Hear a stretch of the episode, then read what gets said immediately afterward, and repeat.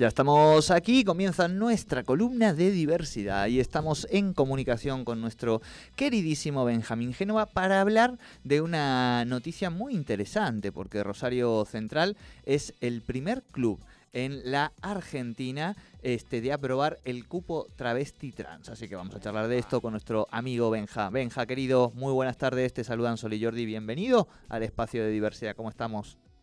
Hola Jordi, hola Sole, bueno, hola a todas, todos, todos quienes estén escuchando también, por supuesto. Hola, ¿cómo estás? Bueno, buenas noticias, ¿eh? Buenas noticias, me parece que bueno, son esos avances que uno realmente tiene que difundir y festejar. Totalmente, y más, y más pensando en un club de fútbol, ¿no? sí. ¿Qué significa? Lo tenemos como referencia a un club de fútbol, ¿no? Ya sabemos que pasan muchas más actividades por los clubes, pero el fútbol, digo, siendo un lugar, un espacio habitado generalmente por personas que refuerzan los estereotipos, la discriminación, la violencia, lamentablemente y tristemente, ¿no? Pero bueno, eso comienza a cambiar y por lo menos el Club Rosario en ese sentido avanza y, hace parte al colectivo trans a través del cupo, así que estamos, por supuesto, que muy felices y esperando que se comience a replicar, ¿no? Claro, ¿cómo, cómo, ¿en qué consistiría en, en, lo concreto, digamos? ¿Qué implica este club, este cupo eh, laboral trans?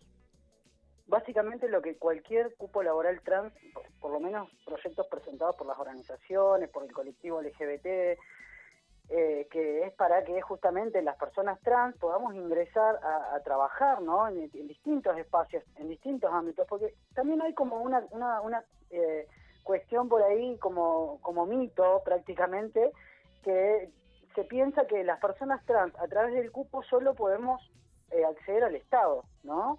Claro, la verdad que sí, eso sucede, pero cualquier institución que presente el cupo laboral trans, bueno, también sabemos que el Banco Nación tiene cupo laboral trans, es el único en el mundo que tiene el cupo laboral trans, ahora el club de fútbol, pero bueno, básicamente es para poder, eh, es una herramienta, ¿no? Para poder eh, las personas trans acceder al trabajo formal, registrado, digo, no es que las personas trans no trabajamos, el tema es que no llegamos a acceder a los trabajos registrados, ¿no? Entonces, en ese sentido es que el club amplía, digamos, y va a contratar también a personas trans para que realicen distintas tareas de lo que sería dentro del club, ¿no?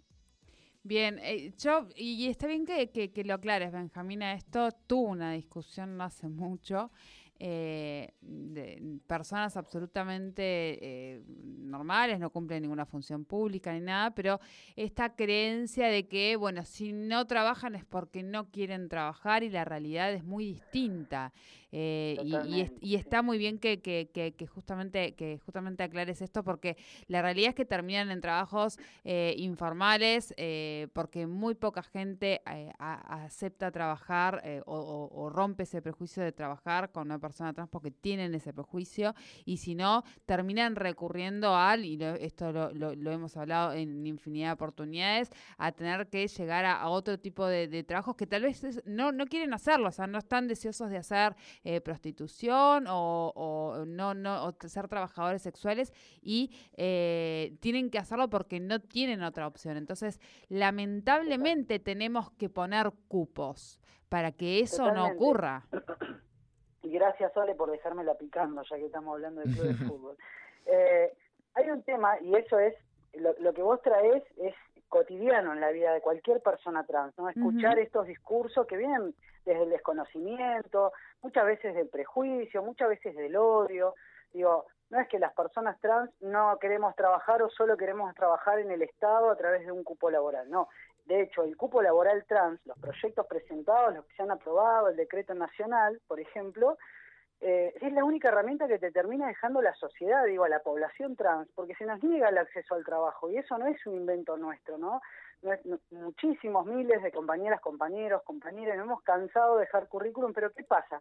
Hay un trasfondo muy amplio ahí también, ¿no? La persona trans generalmente es eh, expulsada de su hogar a temprana edad, no puede acceder al estudio porque no alcanza con que el estudio sea gratuito también, ¿no? Porque esta es otra de las cosas que también se dicen, che, pero no estudias porque no querés, porque la educación es gratuita. Si no está garantizado el, contexto para que una persona pueda estudiar, la verdad que tampoco puede, y esto te lo puedo decir en, primera persona, algo que a mí me ha pasado, ¿no? ¿no? es algo que yo escuché por ahí y lo replico, es la realidad de muchas personas trans, ¿no? Entonces, ¿qué pasa? La herramienta, la única que nos queda, es ir por un cupo laboral, porque es la única manera de poder acceder al trabajo, por, por primera vez un trabajo formal que además nos brinda otros derechos, ¿no? Por ahí la obra social, un recibo de sueldo que ya te permite por lo menos elegir dónde alquilar y no estar condicionado a que si no tenés un recibo de sueldo tengas que alquilar el peor de los lugares y al triple porque además, ¿qué pasa también ahí, no? Bueno, si es trans, seguro que ejerce la prostitución o el trabajo sexual, entonces tiene mucho dinero, entonces le cobramos el doble. Todos esos discursos sin dudas que vienen del desconocimiento, ¿no? Porque ninguna persona elegiría eso, ¿no? Lamentablemente nosotros estamos condicionados por la sociedad a tener que ir por un cupo para poder acceder al trabajo. Porque y, y aquellas personas que no han podido acceder al trabajo por el cupo, pero sí porque alguien tuvo la voluntad de brindarle la oportunidad, porque se trata de las oportunidades acá, las personas han podido desarrollarse lo más bien como cualquier ciudadana, cualquier ciudadano, digo, que tiene un trabajo registrado, ¿no? A esa oportunidad, a, igualar esto es que vamos, ¿no? Con esto de los cupos. No es que uno dice, bueno, listo, estoy en mi casa esperando que a través del cupo me hagan ingresar al Estado y a partir de eso, no, no, no. La verdad que no es no es tan así, ¿no? La verdad que hay mucho mito y mucha cosa circulando, que son cosas que además las replican, las dicen, personas que ni siquiera son personas trans, digo, desde la, la comunidad, desde el privilegio de haber accedido a aquellos derechos, dice cualquier barbaridad, ¿no? Y bueno, eh, justamente para eso está bueno el espacio de la radio, todos aquellos espacios donde las personas trans podemos ir diciendo, no, no, a ver, la realidad es otra, lo, que a nosotros nos pasa es otra cosa. Bueno, esto viene a reparar de alguna manera el cupo laboral y por eso también insistimos muchísimo en la visibilidad, en el respeto a las infancias, a las infancias trans, a las infancias del colectivo LGBT, porque porque esas infancias que ya están siendo acompañadas por sus familias, que afortunadamente cada vez son más, ya no van a tener que acceder al trabajo por un cupo laboral, ¿no? Esto viene a reparar la vida de quienes somos adultos y adultas trans y que se nos ha negado la oportunidad laboral históricamente, ¿no? Entonces, un poco eso es, para que también la gente se quede tranquila que esto, esto del cupo laboral es algo que nos sirve a, ciertas generaciones para poder tener una, una, una vida adulta tal vez un poco más tranquila y poder a lo mejor superar la expectativa de vida que es tan baja, no solo en la Argentina, sino en el mundo, ¿no? La expectativa de vida de la persona trans de 35 a 40 años, eso no es porque la persona trans se quiere morir a esa edad, sino que la falta de oportunidades la lleva justamente a tener una vida tan desigual a tal punto que termina falleciendo, termina siendo asesinada, asesinado, desaparecido, como te vuelve la torre, digo, un montón, ¿no? De cosas Tal cual, tal cual.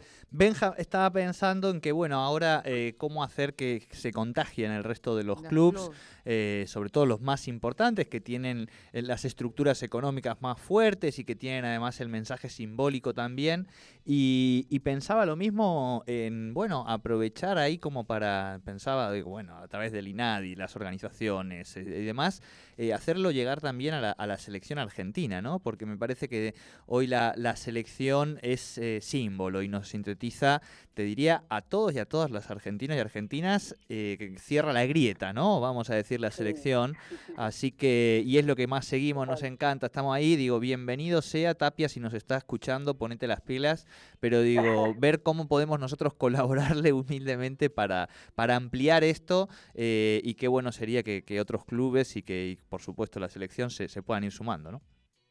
Totalmente, Jordi, eso sería lo ideal y eso es lo que sin duda vamos a seguir impulsando desde las organizaciones que estamos en el territorio, desde los espacios que estamos de personas del colectivo LGBT, que estamos en distintos espacios del Estado, ya sean municipales, provinciales, digo, nacionales, tenemos que insistir en esto y, y, bueno, justamente agradezco que podamos hablar de esto en la radio, porque eso también ayuda a aclarar, digo, todas esas eh, cosas que andan dando vueltas que no tienen que ver con la realidad, ¿no? Y poder visibilizar de que en realidad esto se trata de un problema de no acceder a un derecho como el trabajo y que no viene a quitarle algo a alguien, no es que el cupo laboral le va a quitar laburo a cinco empleados y le van a dar al trabajo a cinco personas trans, no, la idea es poder generar eh, esas oportunidades laborales, así que sin duda los grandes clubes, todos, todas, todos, yo creo que deberían contagiarse un poco de esto para que para que las personas trans también podamos estar en todos los lugares, en todos los espacios y de esa manera aportar a, la sociedad ¿En qué sentido? En el sentido de poder ver a la persona trans atendiendo en el supermercado, trabajando en una farmacia, dando clase en una escuela, trabajando en un club de fútbol, digo, en un montón de lugares podemos trabajar las personas trans. No estamos condicionados eh, o condicionadas por ser personas trans a solo ejercer ciertos trabajos, ¿no?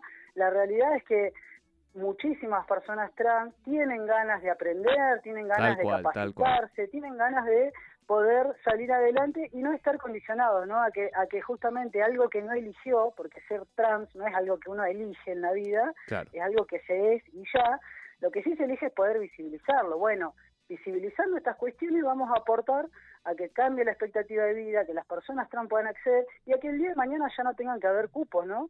Tal cual, tal cual, Benjamín. Bueno, Benja, eh, instalado el tema, hecha la columna, insistimos eh, que irradie en el resto de, los clubs y bienvenido sea que, el fútbol eh, se ponga la, remera de, la diversidad y del cupo laboral trans, porque como vos decías, en Argentina además es un bien cultural y lo necesitamos. estamos yéndonos a las noticias, así que te mandamos un abrazo gigante y nos encontramos prontito.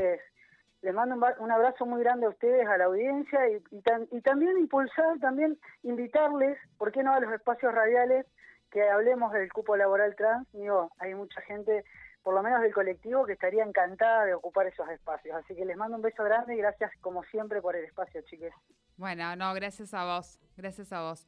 Bien, hablábamos entonces en nuestro espacio de diversidad con eh, Benjamín sobre el cupo laboral trans que se habilitó en Rosario Central.